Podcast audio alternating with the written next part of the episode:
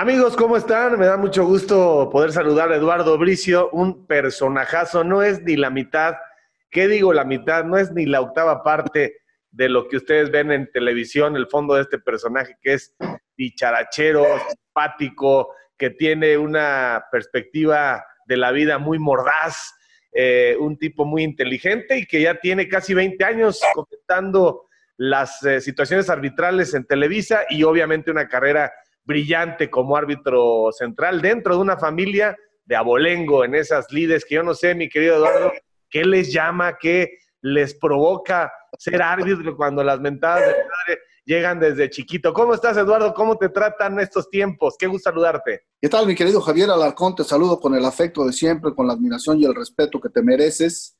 Y pues gracias por tus inmerecidas palabras. Eh, pues aquí estamos a tus órdenes, ¿no? En medio de esta pandemia que está afectando a todo el mundo en muchos sentidos, en el anímico, en el económico, pues aquí estamos luchando por la vida y tratando de salir adelante.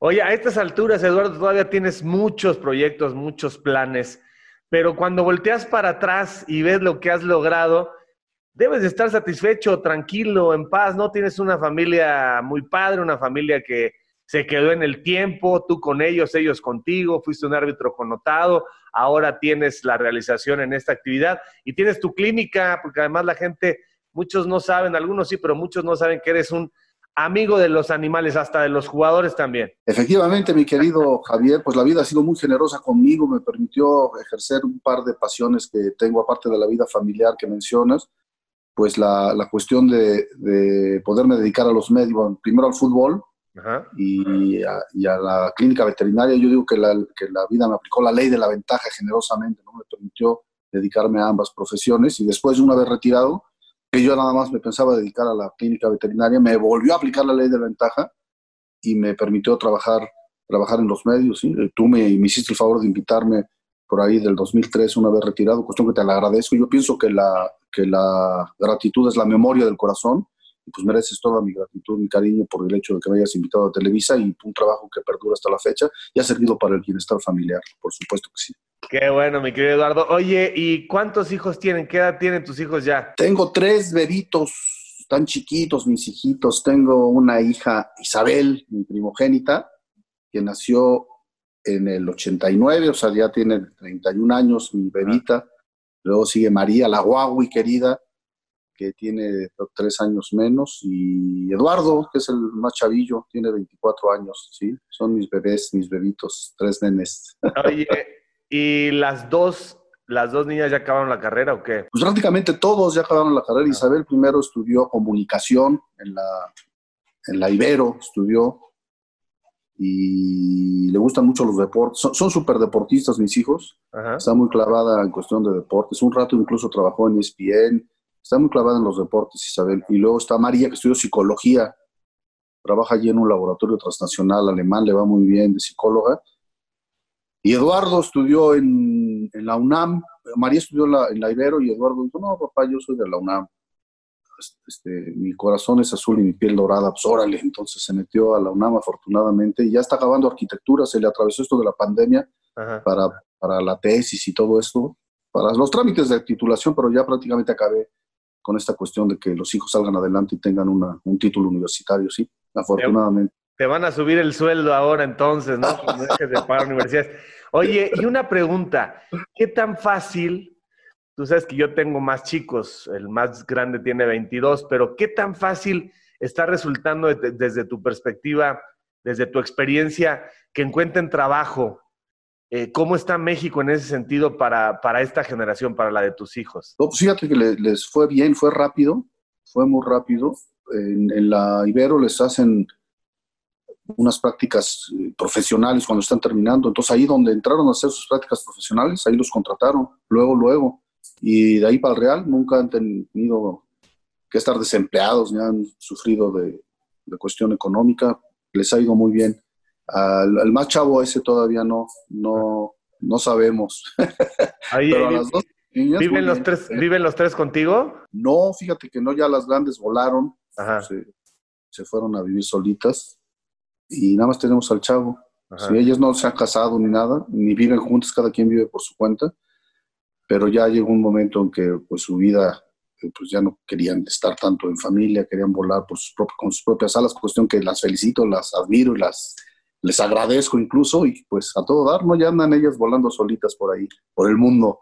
¿Y no tienes ganas de ser abuelo? Pues fíjate que no, no, siempre lo hemos hablado aquí en casa y pues no, la verdad a mí no me, no me quita el sueño así ya de que los nietos y ser abuelo, no, la verdad que no. Igual, pues el día que lleguen los nietos no sé si me voy a volver loco, posiblemente sí, pero la verdad no, no me quita el sueño ser abuelo, ¿no? Ya estoy en edad de ser abuelo, pero no. ¿Y cuántos años, cuántos años de matrimonio y cómo se hace eso, Eduardo? ¿Cuáles serían tus, tus consejos para el matrimonio duradero y extendido? Sí, no, pues ya tenemos, este, en 87 nos casamos, o sea que ya tenemos un buen, un buen de casados.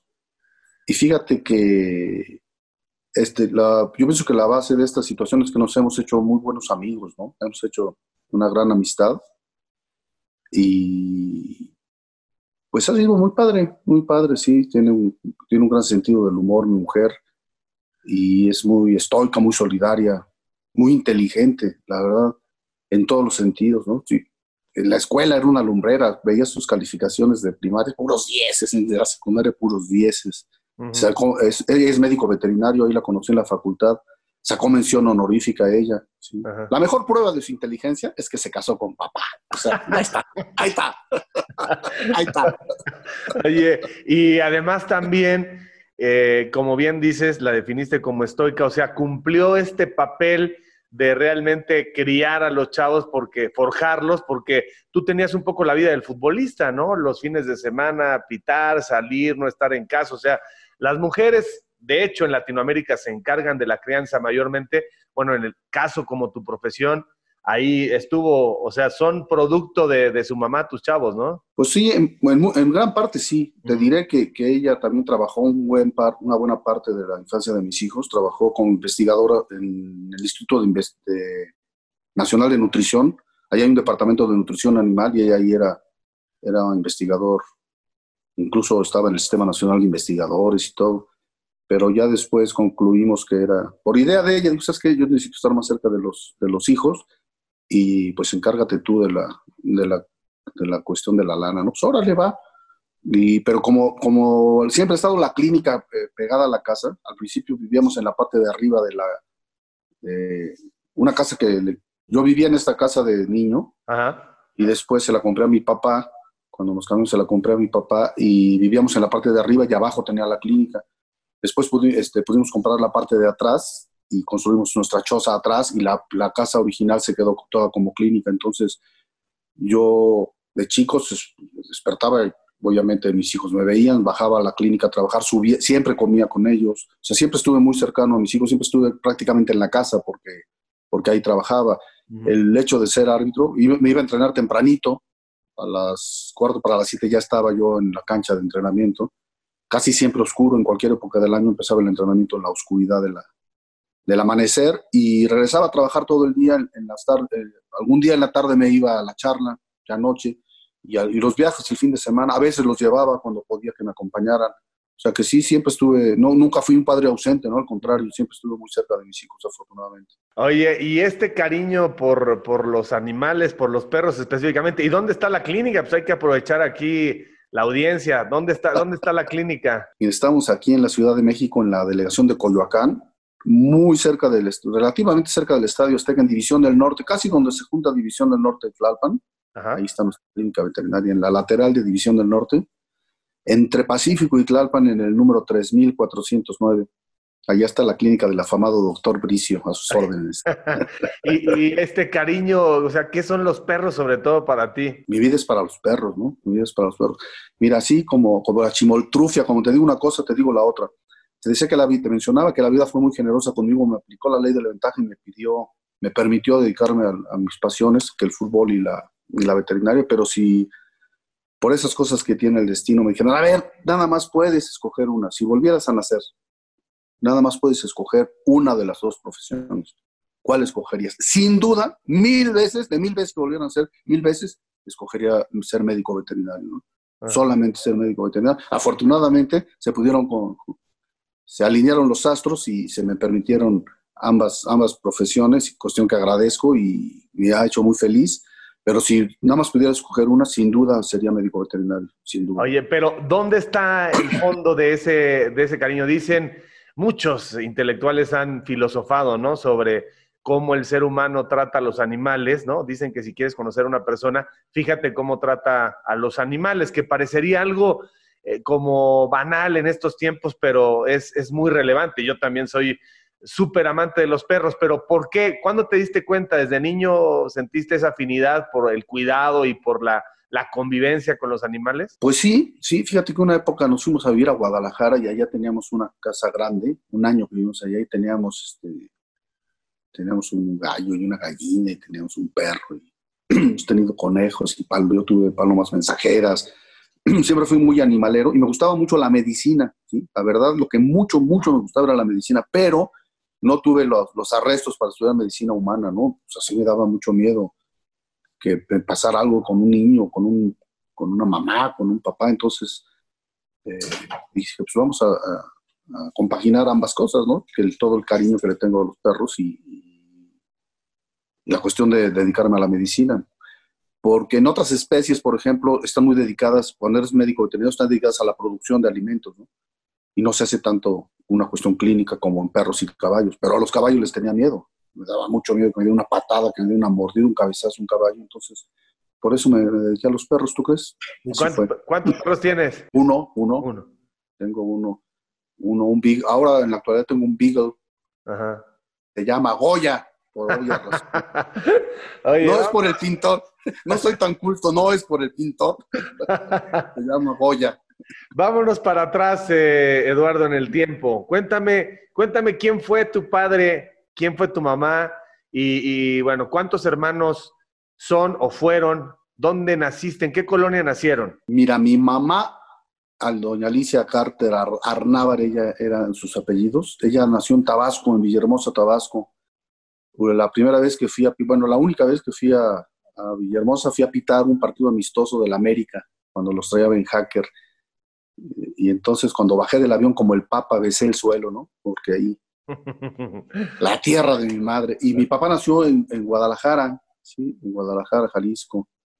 Mi papá decía que, que todos los que nacían en Guadalajara les hacían la prueba tapatía, que consistía en que, en que los pellizcaban o les hacían alguna otra maldad, pero vamos a decir que los pellizcaban y el que lloraba iba a ser mariachi y el que gritaba iba a ser mariachi, entonces él, a él le preguntaban, ¿y tú qué hiciste? Decía, yo gemí, decía mi papá, yo gemí, yo pasé con, con seis, pasé la prueba. y entonces, este, bueno, también, eso, para ser sincero, decían, el que, el que llora va a ser mayate, decía. Pero mi papá decía que pasó con seis. Entonces se conocieron aquí en la Ciudad de México, aquí se casaron, en la parroquia de la Coronación, ahí por el Parque España. Sí, luego nació Arturo, luego nací yo, luego nació mi hija, mi hermana Alicia, y luego mi hermana Leti. Somos cuatro, dos y dos. Dos y dos son cuatro. Este, Arturo, no sé viendo, yo nací en un hospital que se llama de Santa Teresita, que está ahí en las lomas de Chapultepec. Soy de las lomas de Chapultepec. estaba casi recién inaugurado, este, el, 10 de mayo inauguraron el, el hospital. Yo nací el 19, o sea, fui de los primeros bebés que nació ahí. Y pues esa es la historia de mi, de mi, nacimiento, mi querido Javier. ¿Y en qué colonia vivían? Ah, cuando éramos niños vivíamos en la colonia del Valle, ahí en Providencia, Providencia 1009, departamento 8. Ahí vivíamos. Cuando... O sea, puro fifí, mi querido Eduardo. No, no, no, no, luego la vida da muchas vueltas, ¿no? Si éramos medio fifís y luego mi papá le iba muy bien, muy bien, entonces este, cambió de chamba, y entonces nos fuimos a vivir a Guadalajara un año. Y estuvo padrísimo ese año en Guadalajara. Fíjate, nosotros estudiábamos, mi papá quería que estudiáramos, a pesar de que según dices éramos fifís, mi papá quería que estudiáramos en la escuela oficial. Entonces hicimos el kinder en la escuela oficial. Brígida Alfaro se llamaba nuestro kinder y luego la primaria la hicimos en el, en el José Martí, se llamaba. Entonces nos fuimos a Guadalajara y mi abuelito, nos, mi abuelito, el papá de mi papá, don Arturo Bricio Fernández, Arturo, porque está Arturo Bricio Fernández, luego Arturo Bricio Ponce de León, mi papá Arturo Bricio Carter y también mi sobrino Arturo Bricio Rivas, puro Arturo Bricio. Pero mi abuelo Arturo Bricio Fernández nos metió a una escuela de paga ya, la Anáhuac Chapalita de padres salesianos. Entonces, pues ahí empezamos a estudiar en la escuela de paga, Arturo y yo. Entonces no le fue muy bien a mi papá. Estuvimos un año en Guadalajara y regresamos con una mano atrás y otra adelante. No le fue nada bien al jefe. Y regresamos a vivir a la colonia Portales. Entonces, este, mi mamá consiguió que nos dieran beca con los salesianos de aquí de México, en el Instituto Don Bosco. Entonces estudiamos becados, Arturo y yo, el Arturo cuarto, quinto y sexto de primaria, y yo tercero, cuarto, quinto y sexto. Entonces ya después, cuando, cuando entrabas a la secundaria, solamente podía haber una beca por familia. Pues como Arturo lo, lo becaron en la secundaria, pues ya cuando yo entré, pues, entré, ya no podía estar yo becado en, no podían darte dos becas por familia en la Secretaría de, Educación Pública, entonces ya mi papá me pagó mi colegiatura en, la primaria. Y vivimos ahí en la colonia Porrodia, ya agarramos mucho barrio, nos sirvió el rato que vivimos ahí eh, bueno, son buenos chavos, buena onda, todos ellos. Teníamos un, jugábamos todo el día en la calle, teníamos un equipazo. Fíjate, Arturo era, era Borja, yo era el Chololo Díaz, teníamos por ahí, el portero era el Cuate Calderón, un cuate era el Pichojos Pérez, otro era Cerda Canela, otro era Fernando Bustos, ahí de los cuates que, con los que nos juntábamos. Ajá. Y, pero ocurrió un cambio que creo que fue muy positivo en nuestra vida, que nos cambiamos de casa, nos vinimos a vivir acá donde tengo la clínica, a Coyoacán, fue maravilloso porque eso nos mejoró, nos mejoró mucho la calidad, la calidad de vida, nos mejoró nuestro entorno este, sociocultural y también, ¿por qué no decir económico? ¿no? Entonces aquí encontramos amigos de otro nivel, de otro, de otro nivel cultural y nos ayudó mucho, nos ayudó mucho conocer a, grandes amigos aquí, unos vecinos, los Rodríguez Tolentino, no, hombre, unos caballeritos, o sea, que había forma de encontrar, perdón, personas más inteligentes, más, más educadas, con, con otras finalidades en la vida. Eh, unos aquí, unos vecinos, la familia Urraca, los grandes Villegas, en fin, una serie de amigos que, que nos ayudaron y fueron una gran influencia, una gran influencia para nosotros. Y entonces sí, pues llegó la hora de entrar a la prepa esa es una historia. Mira, Arturo era una lumbrera, sacaba puros dieces, entonces de repente en, la, en tercero de, en la, entró a la, a, la, a la, prepa y se desbalagó, se desbalagó. Entonces, en, en cuarto de prepa, en cuarto, en primero de prepa o cuarto, ya a la hora de escribir, mi papá ahí le había ido muy bien, otra vez. Mi papá fue un gitanazo que tuvo altibajos en toda su vida, unos trabajazos que nos iba súper bien, pero no fue muy buen administrador y luego nos iba súper mal. Entonces, en aquel entonces él, teniendo su arrendamiento una gasolinería, todavía era árbitro, le iba muy bien con lo de la gasolinería, pero vendieron la gasolinería, él no la pudo comprar, se quedó sin chamba, entonces este, él era abogado de profesión, pero fue muy gitano.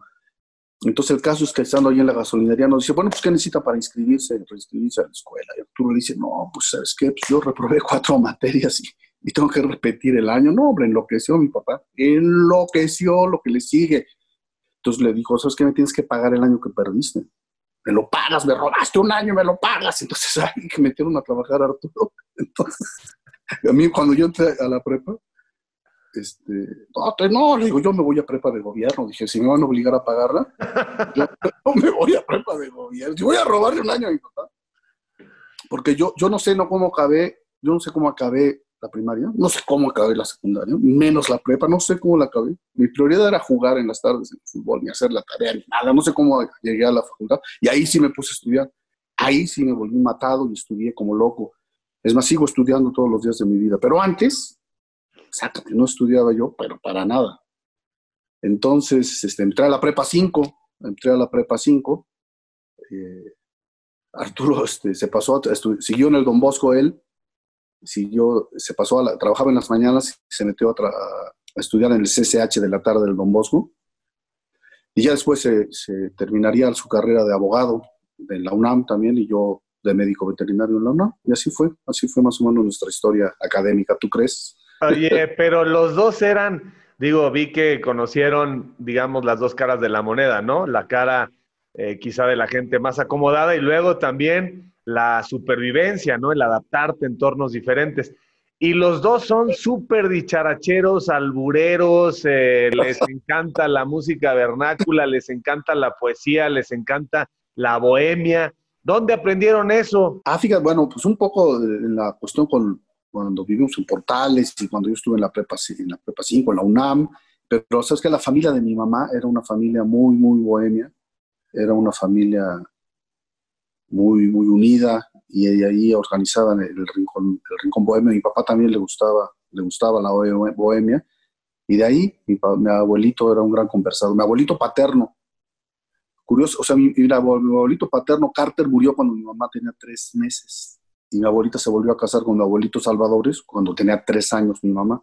Entonces, ese abuelito Salvadores fue pues nuestro, aunque no era nuestro abuelo de sangre, digamos, era nuestro abuelito, querido y él nos enseñó muchas, muchas, muchas cosas. Él nos inculcó, por ejemplo, Arturo le inculcó muchísimo la lectura. Yo me volví lector ya de, viejo, de chiquito, a mí me da una flojera leer.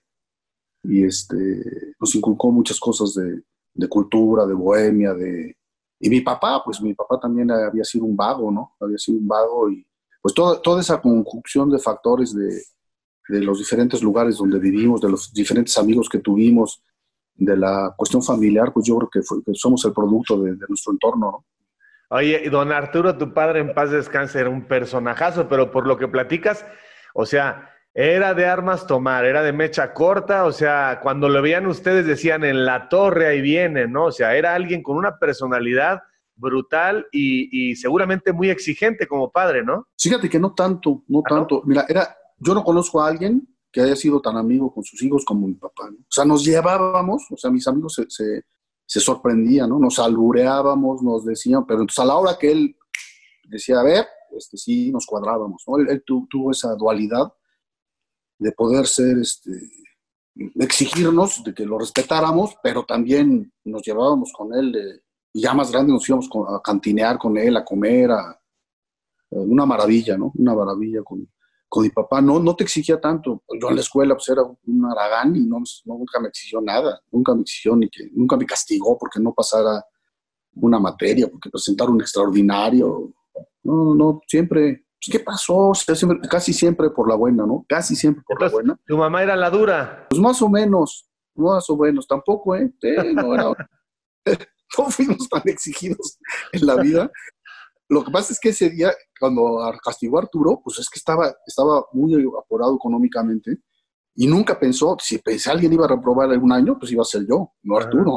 porque Arturo era una lumbrera. Arturo sacaba puros dieces, Arturo eh, sacaba la excelencia, sacaba, salía de las de entrega de medallas como general. Yo salía con una, la de deportes. ¿Tajaste medalla así? La de deportes, aquí está. Y, este, y nadie pensaba que Arturo fuera a reprobar algún de un año, si era, si era este, Batman y Robin. Yo era el guasón, entonces pues no, no, fue al revés. Ese día entonces enloqueció mi papá, ese día sí enloqueció, pero era, era tipazo, era un gigante mi papá. Oye, y Arturo y tú siempre han sido así, tan afines, tan socios, tan cómplices, tan, tan, eh, o sea, sé que han tenido sus, tienen sus rachas como cualquier par de hermanos, ¿no? Ah, eso es que ahí te ves y, ¿no? O sea, distanciamiento, pero, pero es una relación profunda, ¿no? Yo la definiría así, es una relación, obvio, son hermanos, la sangre, pero son mejores amigos, ¿no? Claro, claro, claro, sí. Es que mira, no nos escogimos como hermanos, pero sí nos escogimos como amigos, ¿no? O sea, es el mejor amigo que la vida me ha dado y nos llevamos súper, súper, súper bien de siempre no, de repente hemos tenido nuestros pleitos, nuestras discusiones, pero en general han sido contados, ¿sí? prácticamente nunca nos hemos distanciado, eh, no sé, de jóvenes nos prestábamos la ropa, si ponle, él tenía tres chamarras yo tenía dos chamarras, pues ya teníamos cinco, porque yo me ponía su ropa, él se ponía la mía, en fin, este, éramos muy, nunca nos estábamos peleando por, por nada, ni por la ropa, y hemos sido muy, muy, muy afines, muy unidos, afortunadamente con, con mi querido hermano. Ha sido muy, muy también un ejemplo él, ¿no? Este, de, su, inteligencia, su, carisma, eh, su, bondad, su forma de, relacionarse con las personas, su bonomía, siempre ha sido, ha sido un ejemplo este, mi hermano en muchos sentidos para mí, ¿sí? Siempre ha sido el ejemplo a seguir. Mucha gente podría de pronto decir, bueno, Eduardo estuvo un poco a la sombra de Arturo en, el tema arbitral, pero, pero no, pero, pero yo creo que viéndolo desde tu perspectiva, desde, el sitio de Eduardo, yo creo que es muy diferente cómo se puede sentir esto. Al contrario, es decir, si tu hermano es tu punto de inspiración, si tu hermano es un líder y lo puedes seguir, yo creo que más bien es el entorno el que hace, digamos, el cuchicheo de decir, este estuvo a la sombra de este, cuando en realidad tú quisiste seguir el camino de tu padre y cronológicamente, pues Arturo eh, era mayor y entonces, pues tú quisiste seguir el camino, pero hiciste tu propia historia, ¿no? ¿No es así mejor, mejor visto el asunto? ¿O visto por ti? Pues mira, a mí no me, no me quita el sueño que diga, ¿viste a la sombra de tu hermano? Sí, sí. ¿Y, ¿Y qué? ¿Qué tiene de malo? ¿Sí? Fui muy feliz realicé mis sueños. ¿Qué hacía la sombra? de no, pues, puedes, quien lo vea desde de esa perspectiva, pues qué padre, qué orgullo, qué orgullo haber vivido a la sombra de mi hermano. Y el que lo vea desde el punto de vista que tú estás explicando, pues también, ¿no? A mí no me quita el sueño que cómo viví o por qué viví así, porque ya no puedo hacer nada para remediarlo. Eh, lo cierto es que Arturo fue el ejemplo a seguir y estoy muy orgulloso de haberlo seguido. ¿no? ¿Y siempre quisiste también, siempre tuviste la inquietud de ser árbitro como él? ¿O despertó después? No, o sea, es que es al revés. O sea, la inquietud de ser árbitro despertó después en Arturo. O sea, Arturo ah. nunca había dicho, yo voy a ser árbitro. O sea, yo de niño, Yo, yo iba a todos lados con mi papá. Mi papá, mi papá me decía, mi compañerito. Entonces yo iba, yo iba a arbitrar con él. Yo, yo andaba con mi papá para arriba y para abajo. El primer día que arbitró en un, en un llano, fui, no, yo voy contigo, papá, y me despertó, y vámonos, a las 8 de la mañana ya estábamos ahí en la cancha, estaba inundado, no se pudo jugar, estaba, era un, era un lago la cancha. Eh, viajé con él 80 partidos, yo, yo iba con él a los entrenamientos, después Arturo iba con nosotros, pero el que iba a todos lados con mi papá era yo, y yo decía, yo quiero ser árbitro. Y yo tenía la regla de juego mi papá me compró el libro de Diego Diló, me lo dedicó Diego Diló, un árbitro legendario que vino a transformar la, el, arbitraje a nuestro país. Yo llegué a ir a charlas con Diego Dileo, yo tenía mi libro de cabecera, era el de Diego Dileo. Antes de dormirme yo ojeaba la regla de juego, yo la leía, yo decía, yo voy a ser árbitro. Y Arturo de repente, cuando tenía 18 años, Yamazaki nos avisó, oye, hay un curso de árbitro. Y Arturo dijo, no, pues yo me meto. Y se metió de la nada se metió y luego empezó a volar altísimo, se convirtió en uno de los mejores árbitros del mundo, sin duda, el mejor árbitro que ha habido en la historia del fútbol mexicano. Y, este, y luego yo quería ser árbitro, pero yo no podía, yo, tengo, yo tuve muchas lesiones en las rodillas como futbolista, tengo cuatro cirugías, dos en cada rodilla, entonces igual me costó, ya como árbitro ya en primera división me costaba trabajo, me tenía que tomar unos antiinflamatorios antes del, antes del partido, un analgésico, así arbitraba yo y este, me costó mucho. Luego con la cuestión de, la, de, ser médico veterinario, eh, los, las, las, prácticas eran los fines de semana. Fines de semana, no, pues hay que ir a práctica a Veracruz, hay que ir a práctica a Zapotlanejo, hay que ir a práctica a no sé qué tantos lados. Entonces no me podía meter de árbitro. Entonces hasta que ya después, ya madurito, ya te voy a platicar. Yo ya tenía 28 años cuando sacaron la convocatoria para el curso que yo, que, en el que yo participé. Entonces ya me fui a inscribir y entrego mis papeles y la secretaria dice, ¿tiene usted 28 años? No, la convocatoria es de 18 a 25 años, ya usted se pasa. Entonces ahí estaba el profesor Castillo y dijo, vamos a ampliarla, o sea, vio que estaba yo en mi oficio, vamos a ampliarla a 30 años. ya cambiaron la convocatoria. Buenísimo. para que yo, para que yo pudiera entrar a, al arbitraje, ¿no? Y así, así fue que, que, que siempre tuve yo inquietudes de las reglas de juego. yo, yo el que decía que siempre iba a ser árbitro y Arturo de la nada dijo voy a ser árbitro y fíjate, salió un, un, arbitrazo, ¿no? Oye, Arturo, la gente, la gente tiene que saber esto. Este, yo sé que a ti te resulta irrelevante, pero Arturo, en todos lados donde puede o donde se le pregunta, eh, cuando se hace la comparación, dice y lo siente y lo cree, dice, no, no, Eduardo es mucho mejor árbitro es mucho mejor para conocer e interpretar las reglas de lo que yo pude eh, haber hecho. Es decir, él tiene una profunda admiración, él cree, que, él cree que tú eres un árbitro mejor formado y que la vida, las circunstancias, quizás las coyunturas, le llevaron de pronto a encontrar eh, pues un camino, quizá como dices, más, más pronto y se le fue dando. No le quito ningún mérito, o sea, sería una locura de mi parte, pero, pero yo sé que sabes que Arturo en todos lados dice, no, árbitro Eduardo, ¿no? Sí, yo sé que él me reconoce como un conocedor de la regla de juego, ¿no? Él dice, no, ¿sabes qué? Si, alguien que sabe de reglas, de cuestiones técnicas y todo, es, Eduardo, ¿no? Pero hablando de, como un árbitro, pues él es mucho más completo, ¿no? Mucho más completo en miles, en, fue mucho más completo en miles de, en miles de situaciones. Mira, a mí me ayudó mucho que yo había experimentado en cabeza ajena cualquier cantidad de cosas. Tenía mucha experiencia ajena en mi, bagaje de conocimientos, tenía muchísimos conocimientos no adquiridos por, de, materia propia, de moto propio. Cinco mil anécdotas que me contó mi papá, Yamazaki, mi hermano. Sea, yo había vivido muchas situaciones que ya sabía cómo resolverlas. Entonces, a la hora que se me presentaba, yo decía, de aquí soy, acá, allá.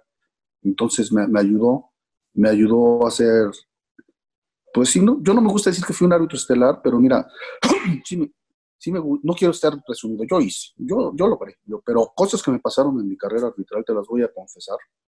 Por ejemplo, yo nunca, nunca fui agredido, a mí nunca me agredieron. Y di motivo que me, pusieron una matiza, pero no, no me tocó, ni en el amateur, arbitré poco amateur, hay que reconocer.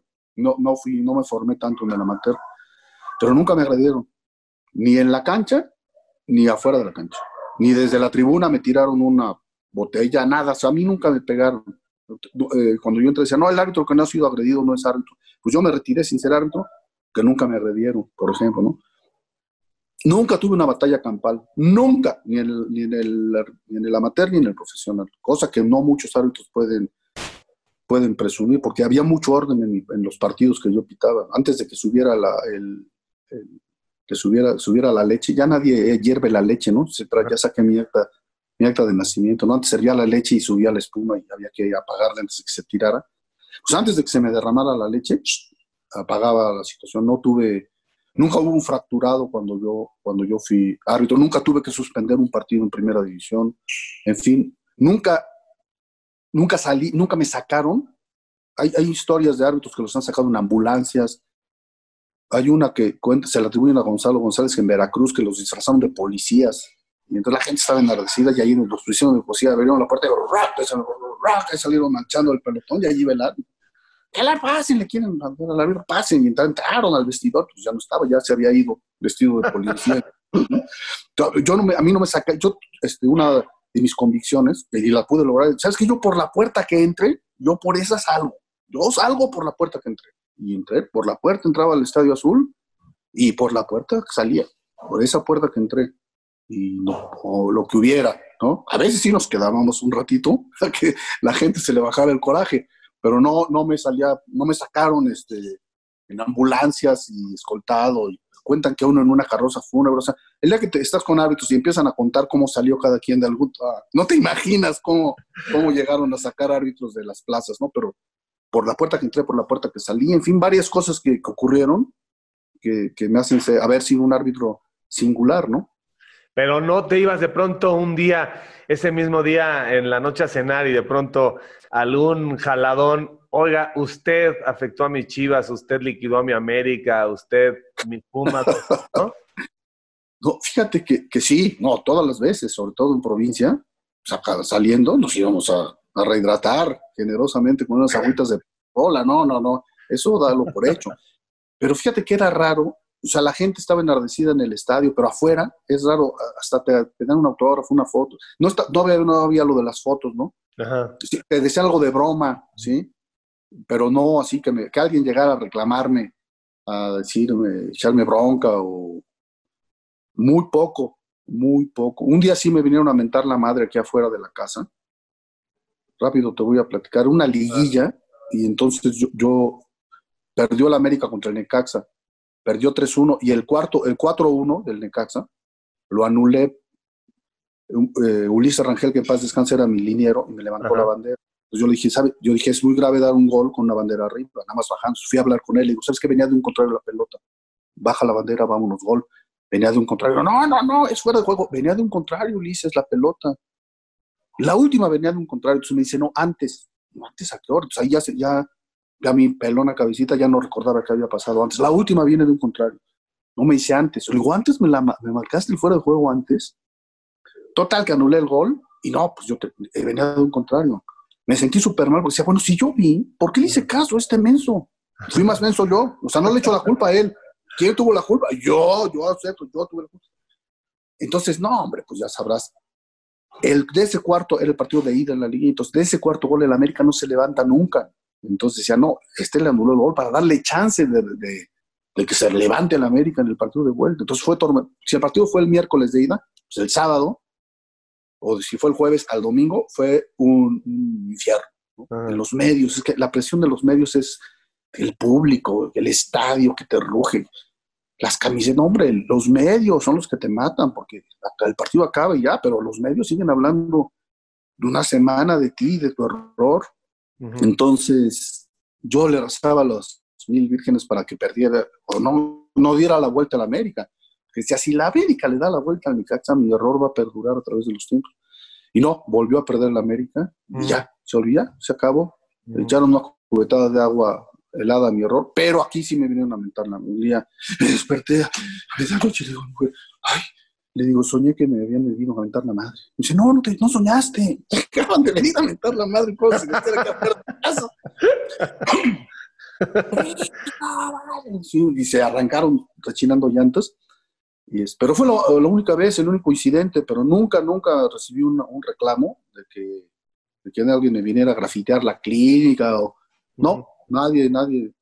Oye, ¿Cuál era tu ritual? Porque eh, el jugador es ser humano y el jugador también trata de sacar ventaja. O sea, esto es normal. Y se habla de que primero el árbitro debe parecerlo, debe tener personalidad, que no quiere decir con que te veas guapo o no, sino que hay que tener personalidad. ¿Cuál era tu ritual como para decir, jóvenes, ya llegué, estoy aquí? O sea, porque uno va ganando ese prestigio y te lo fuiste ganando. Y además, eh, eras un árbitro un poco más conciliador, un árbitro más terrenal, ¿no? Alguien que se ponía un poco en los zapatos de, los sentimientos de los jugadores, porque además jugaste fútbol a buen nivel.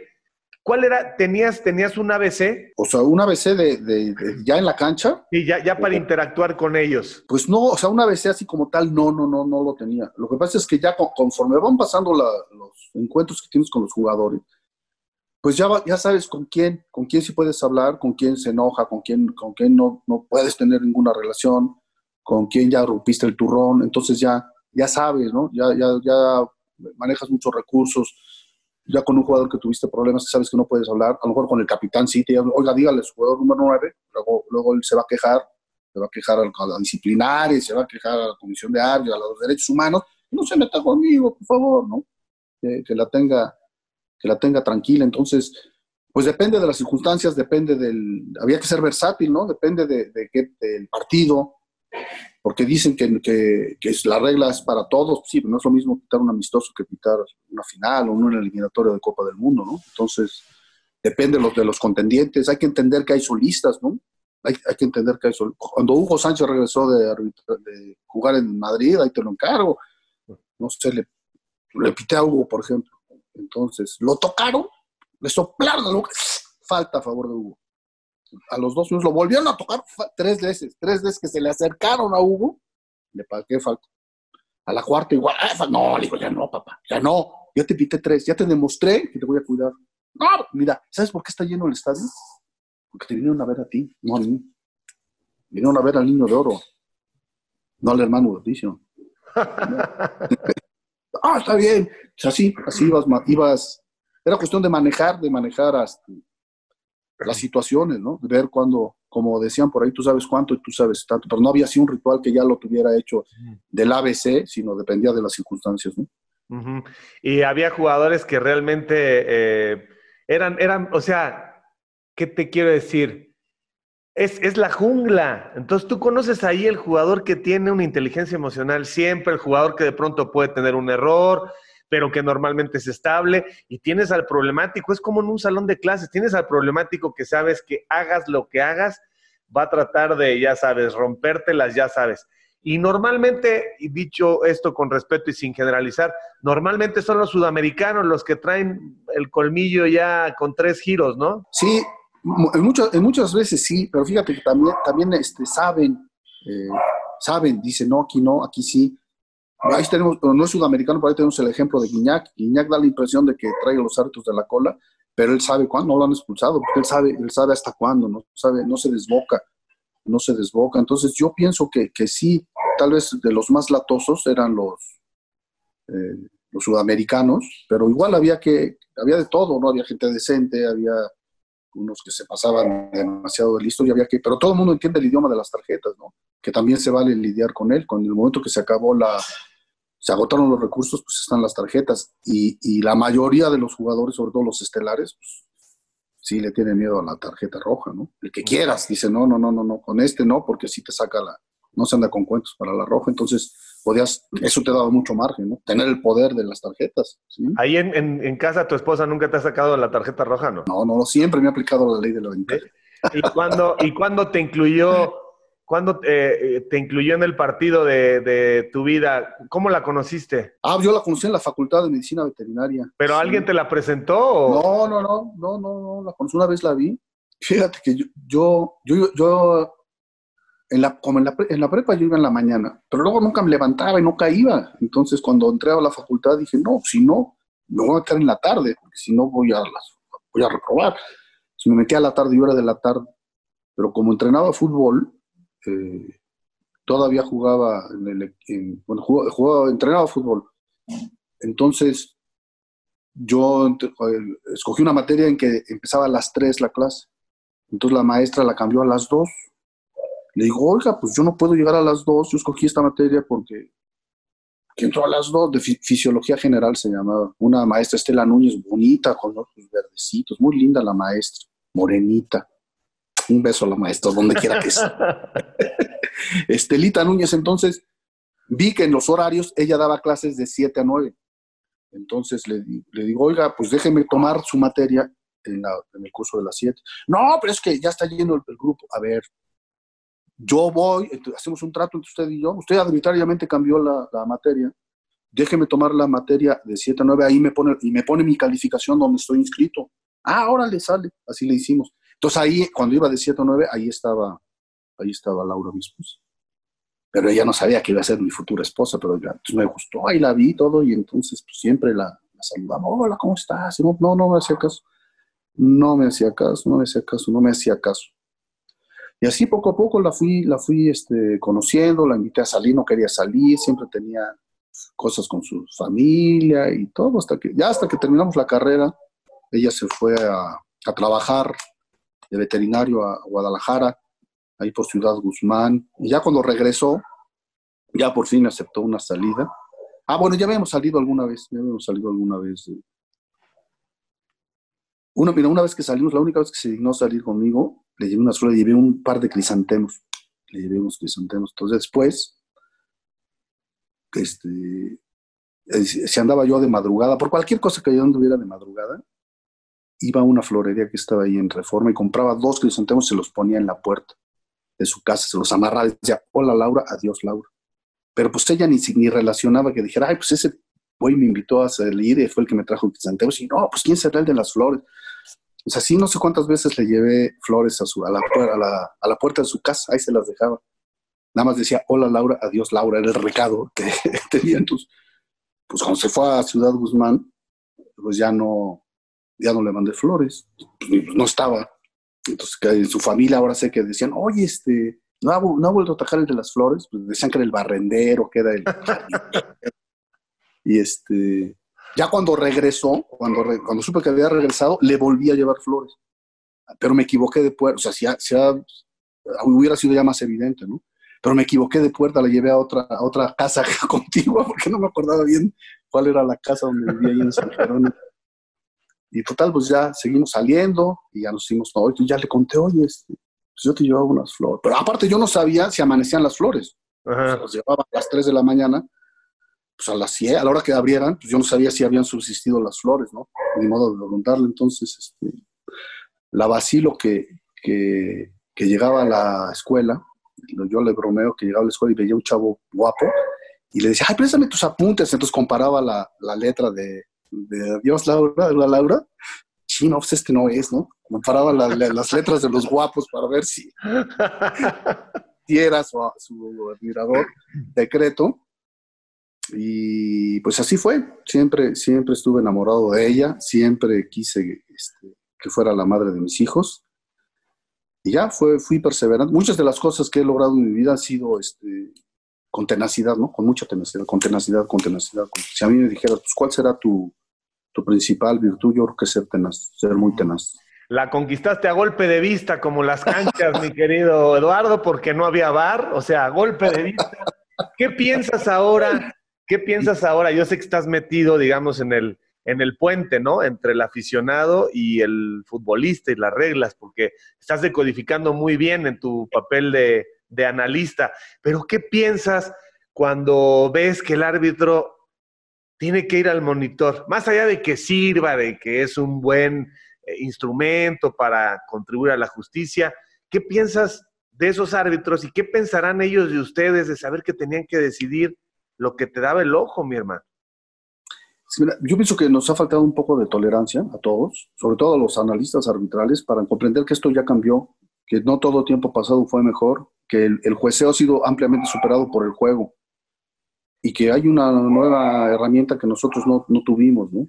Pero lo que yo pienso, eh, ante todo, antes de abrir la boca para, para criticar o para felicitar a un árbitro, es en que que no se me olvide que fui árbitro. O sea, lo curioso es que, no se te olvide que tú estuviste ya dentro de la cancha, que no se te olvide lo que siente tu familia cuando hablan de ti de manera peyorativa, ¿no? Entonces yo no puedo entender que un ex árbitro diga, no la quiso ver.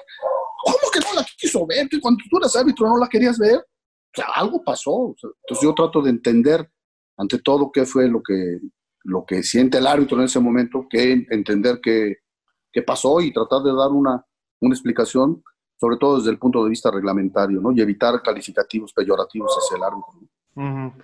Y el VAR como tal, ¿cuándo, ¿cuándo, o sea, cuánto tiempo crees que falte para que aquello empiece a trabajar más orgánicamente, como que no haya tanto rollo entre que ya se tardó y ya fue y está revisando las que no debe y ahora las que debe no va, este, como que hay mucha confusión, ¿no? Pues yo pienso que va para largo, porque vamos a tomar, por ejemplo, la NFL, que lleva veintitantos años o más con la, con la repetición y sigue habiendo cada bronca y cada situación en, los playoffs y no sé qué, que se equivoca el árbitro y que se equivoca la repetición y que esa sí es revisable y que esta no es revisable. en fin, yo creo que, que va para largo, ¿no? Eh, si a mí me preguntaran, pues yo diría, a mí me gusta el fútbol como nació, sin, sin bar pero ya es una cosa que no hay marcha atrás. Una situación importante es que todo el mundo opina, todo, yo pienso que debían de cambiar el himno nacional, debían de ponerle un árbitro en cada hijo te dio, ¿no? Que todo el mundo, aunque nunca haya leído la regla, opina de arbitraje. Todo el mundo opina del bar, todo el mundo opina de, que, de cómo debe ser. Es una herramienta sensacional, pero que va a pasar mucho tiempo para que se pueda ir afinando, afinando, afinando, afinando. Y aparte todo el mundo tiene el concepto de que una cosa es el bar y otra cosa es el árbitro, ¿no? Es lo mismo, ya hasta que las nuevas generaciones vayan entendiendo que es parte del mismo equipo.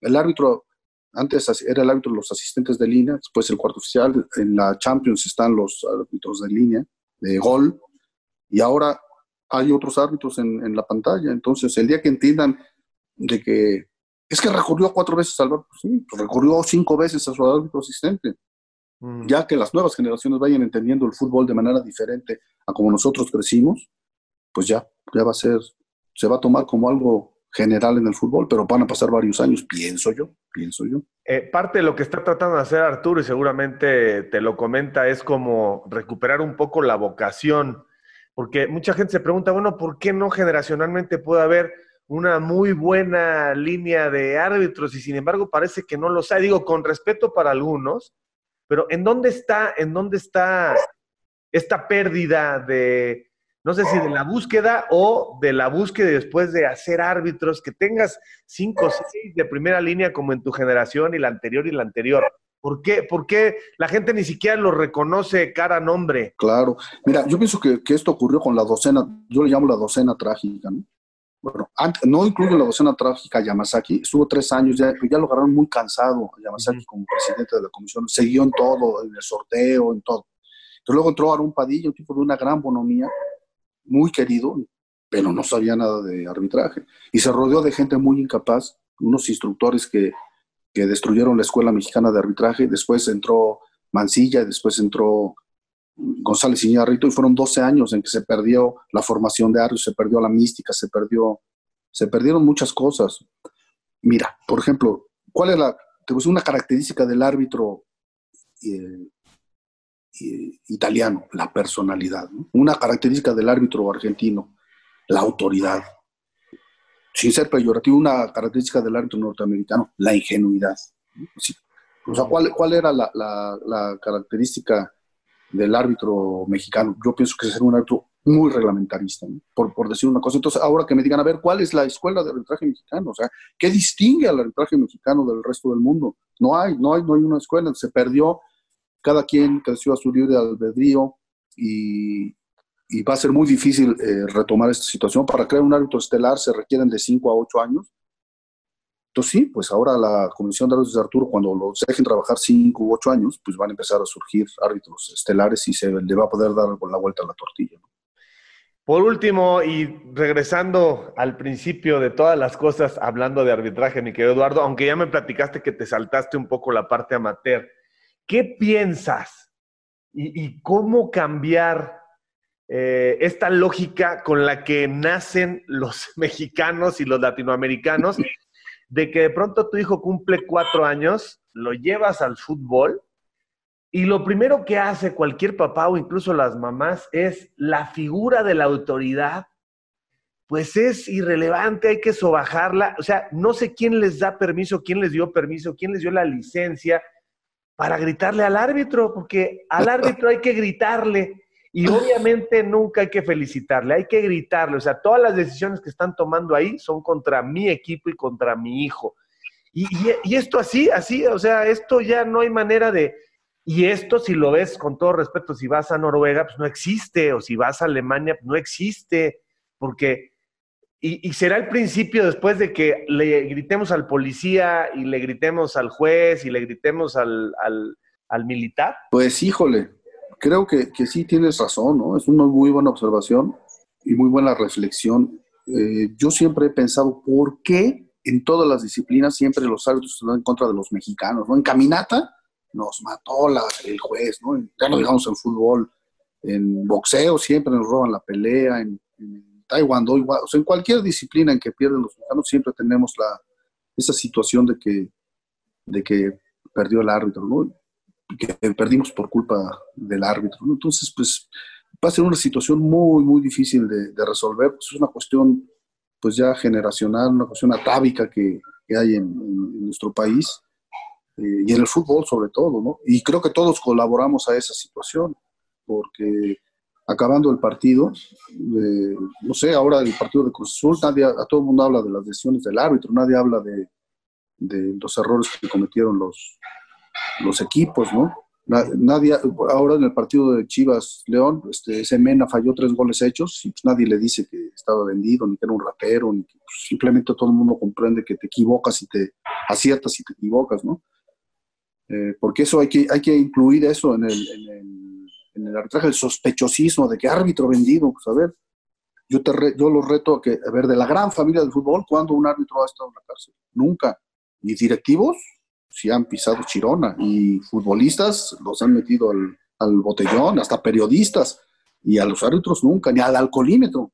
ha caído un árbitro, ¿no? Entonces, pues ahí está, a ver las pruebas, la historia demuestra que de ratero nunca se ha comprobado nada en, un árbitro y cuánto se ha comprobado en, un directivo, los cuchupos que hacen con los eh, promotores, en fin, ¿no? Sería cuestión de echarse un clavado allá a la historia del fútbol para ver quién, quiénes son los más honestos y quiénes son los más rateros. soy yo. Querido Eduardo, ha sido una hora memorable. Muchísimas gracias por las anécdotas, por las reflexiones y en el camino andamos. Mi cariño, mi respeto y también mi gratitud porque la verdad es que no nos equivocamos cuando, cuando dijimos que venga Eduardo Bricio. ha pasado el, perdón, ha pasado el tiempo y ahí está, ahí está. Es fácil llegar, pero no es fácil mantenerse. En el camino andamos, mi querido Eduardo. Hombre, gracias a ti, mi agradecimiento perenne porque me invitaste a los medios. No me puedo ir sin antes agradecer que, que no estuvimos tan cercanos, porque luego dicen que eras de medio mecha corta y ¡ay! que ponías regañizas, no me tocó. No, no. La leyenda urbana de don Javier Alarcón. Siempre, siempre gocé de, tu respeto, de tu respeto. Siempre me trataste con humanidad, eh, con profesionalismo. Cosas de mi gratitud, de mi cariño, de mi, de mi admiración, de mi respeto, mi querido Javier. ¿Mm? Es recíproco todo eso, mi querido Eduardo. En el camino andamos. Muchas gracias por tu tiempo. Un abrazo de gol, cuídense mucho, hasta luego. Así que camaradas, por favor, no dejen de seguirme a través de todas mis redes, de suscribirse a mi canal, dale a la campanita, dale like, no te olvides de dejarme tus comentarios, yo mismo estaré respondiendo. Cambio y fuera, camaradas.